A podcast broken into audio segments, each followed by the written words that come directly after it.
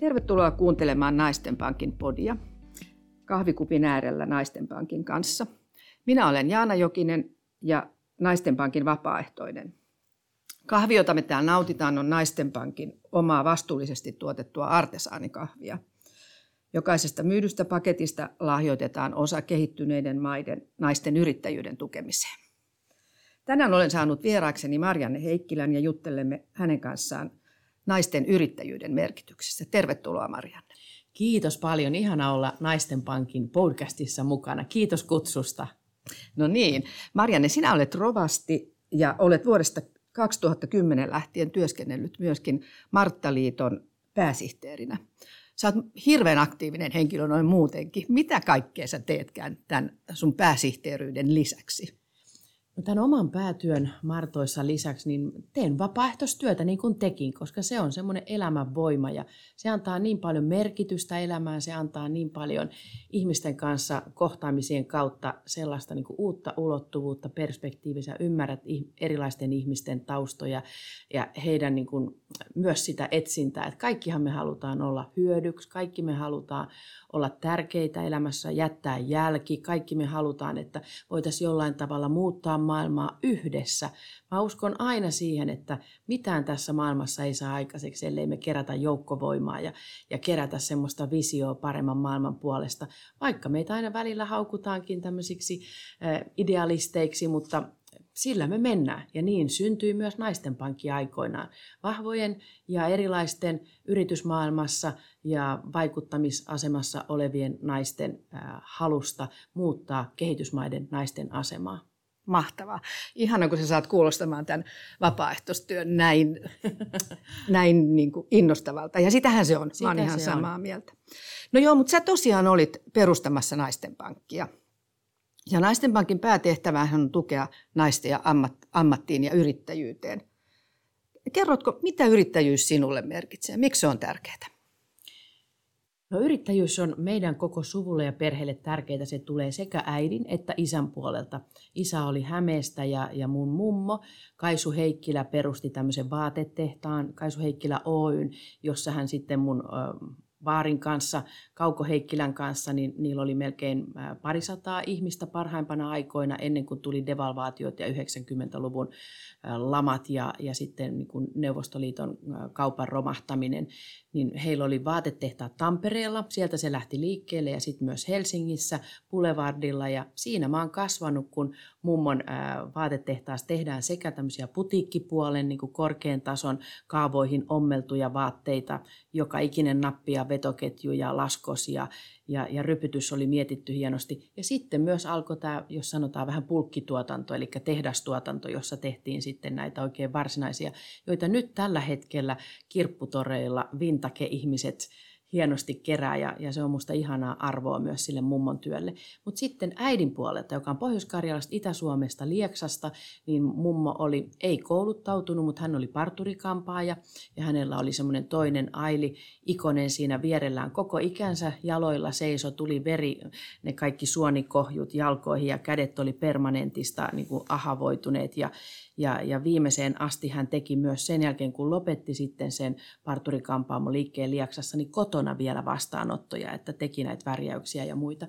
Ja on nähnyt sen, että mitä sillä yrittäjyydellä saa aikaiseksi, että sekä elinkeinon että myös niin kuin omalle elämälleen sitä merkitystä, että mä uskon, että jokaisen ihmisen hyvinvointi lähtee myös siitä, että olisi sellaista työtä, jolla pystyy niin kuin omaa elämäänsä sitten rakentamaan, että työ on kuitenkin ainakin Suomessa, Pohjoismaissa ollut niin kuin meille suomalaisille tosi tärkeä ja on se työ sitten mitä tahansa, on sulla siihen koulutusta tai ei, niin jos sä itse siitä nautit, jos se on sulle sellaista, jolla sä voit myös tukea muita ihmisiä. Niin kuin mummo koki, että se parturikampaamo-ammatti oli niin kuin palveluammatti ja samoin taas Kaisu Heikkilä siellä, kun teki vaatteita, koki, että hän pystyy hienoiten olemaan ihmisten elämässä, kun on vaikka Morsius pari, joka tulee hakemaan sitten suunnitellut morsiuspekon ja taas sitten jotain. Mummolla oli aina Kaisu Heikkilä vaatteita itsellä päällä, kun hän piti pääsiäisenä tai jouluna tai rapukesteissä juhlia, että aina hän oli kauniisti pukeutunut ja semmoisissa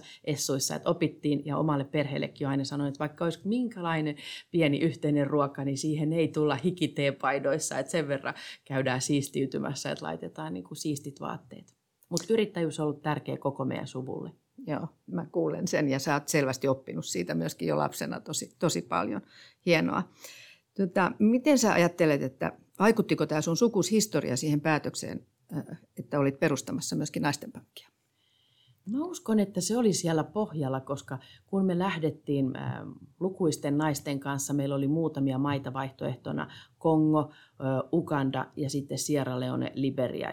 Ja Elisabeth Rehn oli meitä auttamassa matkalle, että mikä juuri sen hetkisessä 2007 elämäntilanteessa oli semmoinen hyvä kohde, joka olisi kuitenkin riittävän turvallinen ja sitten valikoitu Liberia, koska sinne oli edellisenä vuonna valittu Afrikan ensimmäinen naispresidentti Ellen Johnson Sirleaf, jonka Elisabeth Rehn, ministeri Rehn tunsi oikein hyvin ja me saatiin tavata hänet ja kun naiset lähti tonne matkalle, niin mä uskon, että kaikilla meillä oli siellä vahvasti mielessä se, että me halutaan olla avoimin mielin nähdä, miten kirkon ulkomaanapu sitä työtä tekee, mutta sitä ei oltu kohdennettu esimerkiksi naisille tai yrittäjyyteen aikaisemmin, vaan me nähtiin myös epäonnistuneita hankkeita. Me nähtiin sitä, että miten paljon paremmin ja tehokkaammin siellä kentällä voisi asioita tehdä, mutta silloin ei kukaan vielä osannut eikä itsekään tietenkään ajatella, että mitä se voisi olla. Me haluttiin ottaa kaikki se vastaan, mitä siellä viikon parin aikana saatiin nähdä. Ja sitten Brysselin kentällä nämä naiset vahvasti, tomerasti me kaikki yhdessä ajateltiin, että me tehdään jotain toisin. Me halutaan jotain niistä hyvistä malleista, mitä suomalaisessa yhteiskunnassa on naisia, kun ne on torpista ja kylistä lähtenyt liikkeelle ja sivistänyt kansaa. Niin halutaan tehdä jotain kestävästi, pysyvästi ja silloin naiset ajattelivat niin kuin Maailmanpankin tavoin, että hei, otetaan täältä niin kuin pankkimaailmasta tämä kielipeli ja lähdetään perustamaan niin kuin osakkaita ja myydään osakkeita ja tehdään niin kuin semmoinen, mitä ei ole aikaisemmin vielä Pohjoismaissa nähty. Ja niin sitten sai niin kuin tämmöinen yritysjohtoinen, toimeentuloyrittäjyysjohtoinen kehitysyhteistyömalli alkunsa. Mutta kaikilla naisilla oli se tahto tehdä jotain kestävää ja pysyvää ja toisin. Ei perusteta vaan tyttöjen koulua, niin kuin koulutuskin on tärkeä, mutta tehdään jotain, millä he voi oman toimeentulonsa, oikeutensa ja sen osallisuutensa vahvistaa pysyvästi niin, että siitä on vaikutusta sit siihen koko heidän perheyhteisöön. Tämä on hieno story. Tämä on tosi hieno story. Me on tänä päivänä kerätty siis yli 22 miljoonaa. Olisitteko silloin voinut kuvitella mitään tällaista? Ei ikinä. Tämä on jotain niin huimaa, että mä sanoin, että tässä on ollut sekä varmasti niin kuin paljon tahtotilaa ja johdatusta ja uskoa siihen, että kun yhdessä tehdään jotain pala kerrallaan ja pelastetaan tai tuetaan tai annetaan niin kuin oikeudet toimijuuteen sille naiselle ja perheelle, niin sillä on paljon niin kuin pidempi kerrannaisvaikutus. Ja mehän ei ajatella, että tämä on hyvän tekeväisyyttä, että sillä tavalla niin kuin ei haluta ajatella, että tämä on semmoista ihmisen pelastamista, vaan se, että annetaan heille eväät heidän omaan elämään niin, että he pystyvät toimimaan. Ja me vaan ollaan opastamassa, tukemassa, antamassa ehkä semmoisia neuvoja tähän yrittäjyyden ensipoluille, miten voi lainotusta ja kyläpankit yhdistyä ja kerätä niin kuin korkojen jälkeen sitä tuloa, jotta sitten voi laajentaa sitä omaa bisnestään. Eli kuljetaan mentoreina, valmentajina siinä rinnalla. Juuri näin, juuri näin. Ja nehän tosiaan ne tulokset on aivan mahtavia ja se mikä on myöskin hienoa on, että siellähän näissä kyläpankeissa ja näissä meidän osuuskunnissa on kerätty tosi paljon rahaa myöskin, että tämä on meidän keräämää tämä 22 miljoonaa, mutta myöskin siellä niin kuin omaehtoisesti tehdään paljon työtä.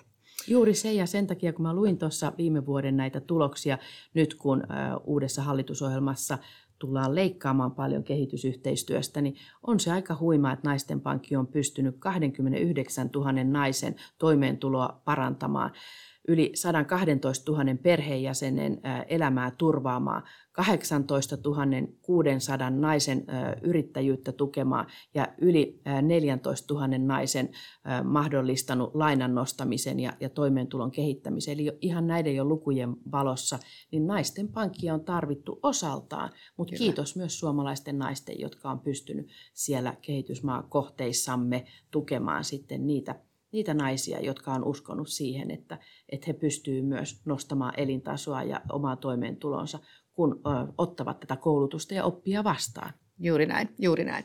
Joo, mä voisin jatkaa kuule tätä keskustelua sun kanssa vaikka kuinka pitkään. Mä luulen, että meillä aika alkaa hieman loppumaan. Mitä sä sanot Naistenpankin kahvista?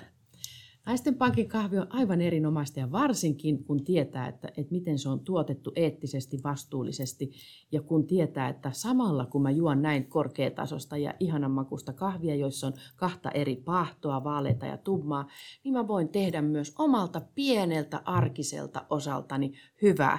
Eli ostamalla tätä ja viemällä lahjaksi ja merkkipäivissä ja sillä tavalla tukemalla Naistenpankin tätä varahankintaa, niin mulle tulee itselleni siihen niin kuin omaa elämää hyvä mieli, että mä saan nautintoa Naistenpankin kahvista, mutta voin sitten tukea niitä naisia, jotka sitä tukee siellä kehitysmaissa tarvitsee. Tykkäsitkö itse mausta? Siis mä tykkään siitä tosi paljon. Se on todella hyvä ja laadukas kahvi, että jaan kaiken, mitä sanoit kyllä. Ja se on hienoa, että sitä saa nyt aika laajasti. Joo, sitä tosiaan Naistenpankin kahvia, niin sitä myydään Prismoissa, S-marketeissa, Food Market Herkussa Stockmannilla ja K-ryhmiinkin se luultavasti on tulossa tässä syksyn mittaan. Että sinne vaan ostamaan Naistenpankin kahvia, se on tosi hyvää, kuten me ollaan tässä kerrottu ja se on myöskin hirveän hyvä kesälahja, jos on viemässä jonnekin menossa kylään, niin paketti kahvia on aina, sehän on tämmöinen perinteinen suomalainen lahja.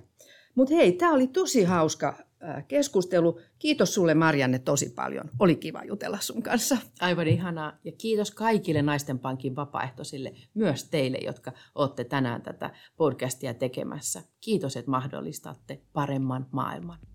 Kiitos.